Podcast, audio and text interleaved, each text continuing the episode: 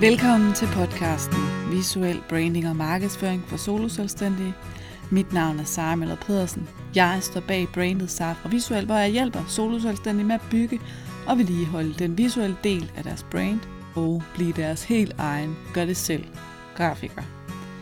Podcasten her til dig, der laver din egen markedsføring. Den kommer til at handle om branding og markedsføring, med tips til værktøjer, planlægning, tools, automatisering og meget mere. krydrer lidt med livet som selvstændig og min egen rejse og erfaring ud i det her med at være selvstændig.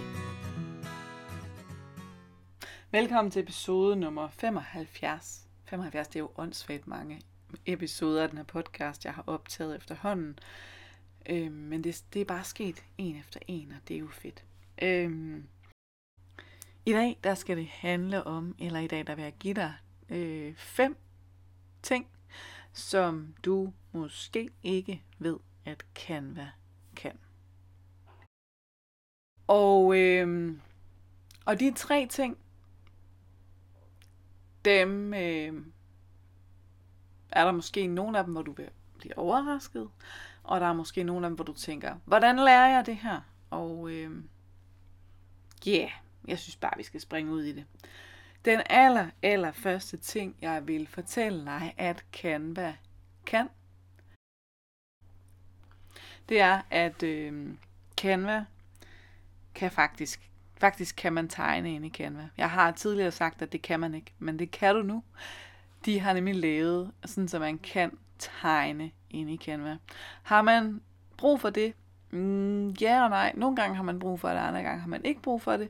Øhm, det kan altså være en fordel, især hvis man ligesom øhm, er ved at forklare et eller andet, øh, eller skal bruge en håndtegnet dims. Altså så kan man jo, især hvis man øh, bruger Canva på sin iPad måske, øh, så kan man jo tegne direkte i Canva.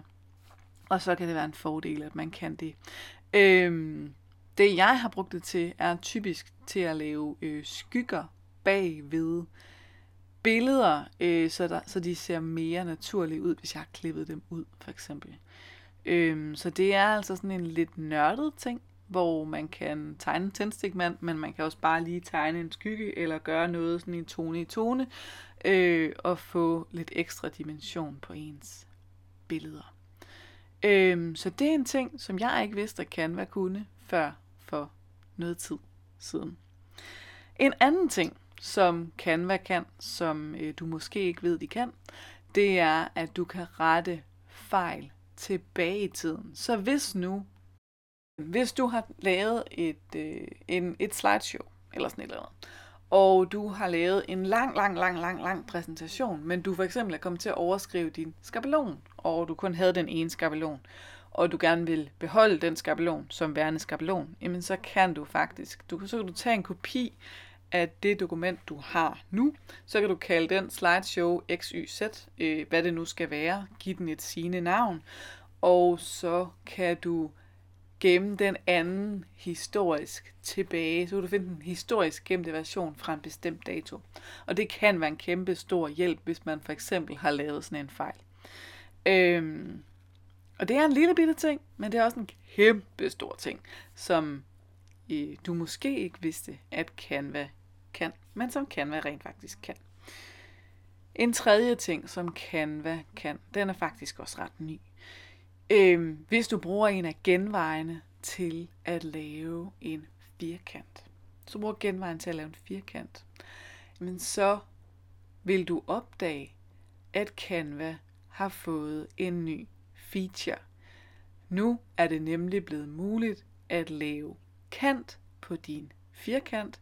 Det er blevet muligt at ændre formen på din firkant, så den bliver noget andet. Den kan blive sekskantet, den kan blive stjerneformet, den kan blive rigtig mange forskellige former, som, øh, som pludselig, altså det gør bare ting meget nemmere. Du kan gøre stregtykkelsen større og mindre. Du kan ændre farven på både streg og øh, selve formen, altså selve fyldet i formen. Og der er flere forskellige features her, øhm, som bare faktisk er super fede at vide, at det kan. lade så gøre at gøre det på den her måde. En tredje ting, en fjerde ting faktisk, fordi vi er nået til nummer 4. Øhm, en fjerde ting, som du måske ikke vidste, at Canva kan, er, at Canva kan justere på farver, øhm, finjustere på farver og billeder.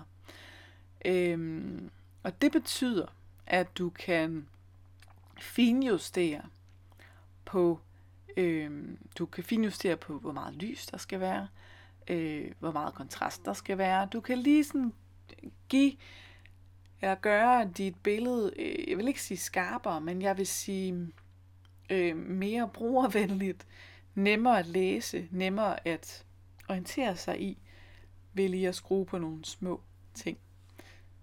Og det er absolut øh, et af de værktøjer, jeg bruger rigtig ofte, når jeg har taget billedet selv og skal øh, Øh, bruge det i min markedsføring, men så justerer jeg, ligesom jeg ville gøre i Photoshop, øh, en lille smule på lyset. Øh, og øh, hovedpointen her er, at du skal, ikke, øh, du skal ikke justere mega meget. Altså for grafikere, der er det i minimalerne. Øh, det handler om, at man justerer en lille smule, gør billedet en my lysere, gør kontrasten en lille smule øh, mere markant, gør øh, øh, for, får øh, for farvemætningen øh, skruet enten op eller ned, afhængig af hvad der man går efter for et udtryk. Øh, så det kan du også inde i Canva. En femte ting, som du faktisk også kan gøre, det er, at du kan vælge at få adgang til endnu flere billeder inde i Canva. Øhm, og det kan du ved at tilføje, øh, ved at tilføje et, øh, det kan du gøre ved at tilføje en ekstra app øh, til din Canva, og det er ikke spor svært øh, at gøre det. Det er faktisk relativt nemt at gøre det, og det er sådan noget, der er nemt at øh, implementere, og det er noget, man gør en gang, og så har man gjort det. Og så, har bare, så får man bare adgang til de her flere billeder, som Canva øh, har øh, et samarbejde med og adgang til. Øh, og det var de fem ting. Øh, et lille ekstra bonus tip til dig, som jeg nok måske har nævnt før, men som jeg gerne nævner igen, det er genveje. Canva har en masse forskellige genveje. Den ene af dem, og det er nok den, jeg bruger aller, aller oftest, det er tasten T, som giver dig et tekstfelt, som du bare kan begynde at skrive, med, skrive i med det samme. Øhm, de fleste af de her ting, jeg nævner, har nævnt her i podcasten, er nogle, som du øh, kan lære, hvordan du bruger via kurset Undgå unødvendig spildtid i Canva, fordi de allerfleste af dem her er nogen, hvor du faktisk bliver hurtigere til at designe det, du allerede designer. Du bliver hurtigere inde i Canva til at designe inde i Canva, fordi du allerede øhm, fordi du allerede bruger Canva, kan det være en idé at investere i, hvordan du kan være endnu mere effektiv, hvordan du bruger programmet endnu bedre, sådan så du ikke bruger øh, mega lang tid på det. Øh, og det er altså genveje og værktøjer, som du kommer til at bruge hver eneste gang, du åbner Canva. Så det kursus vil jeg lægge et link til i episodens noter. Og øh, så håber jeg, at vi snakkes ved.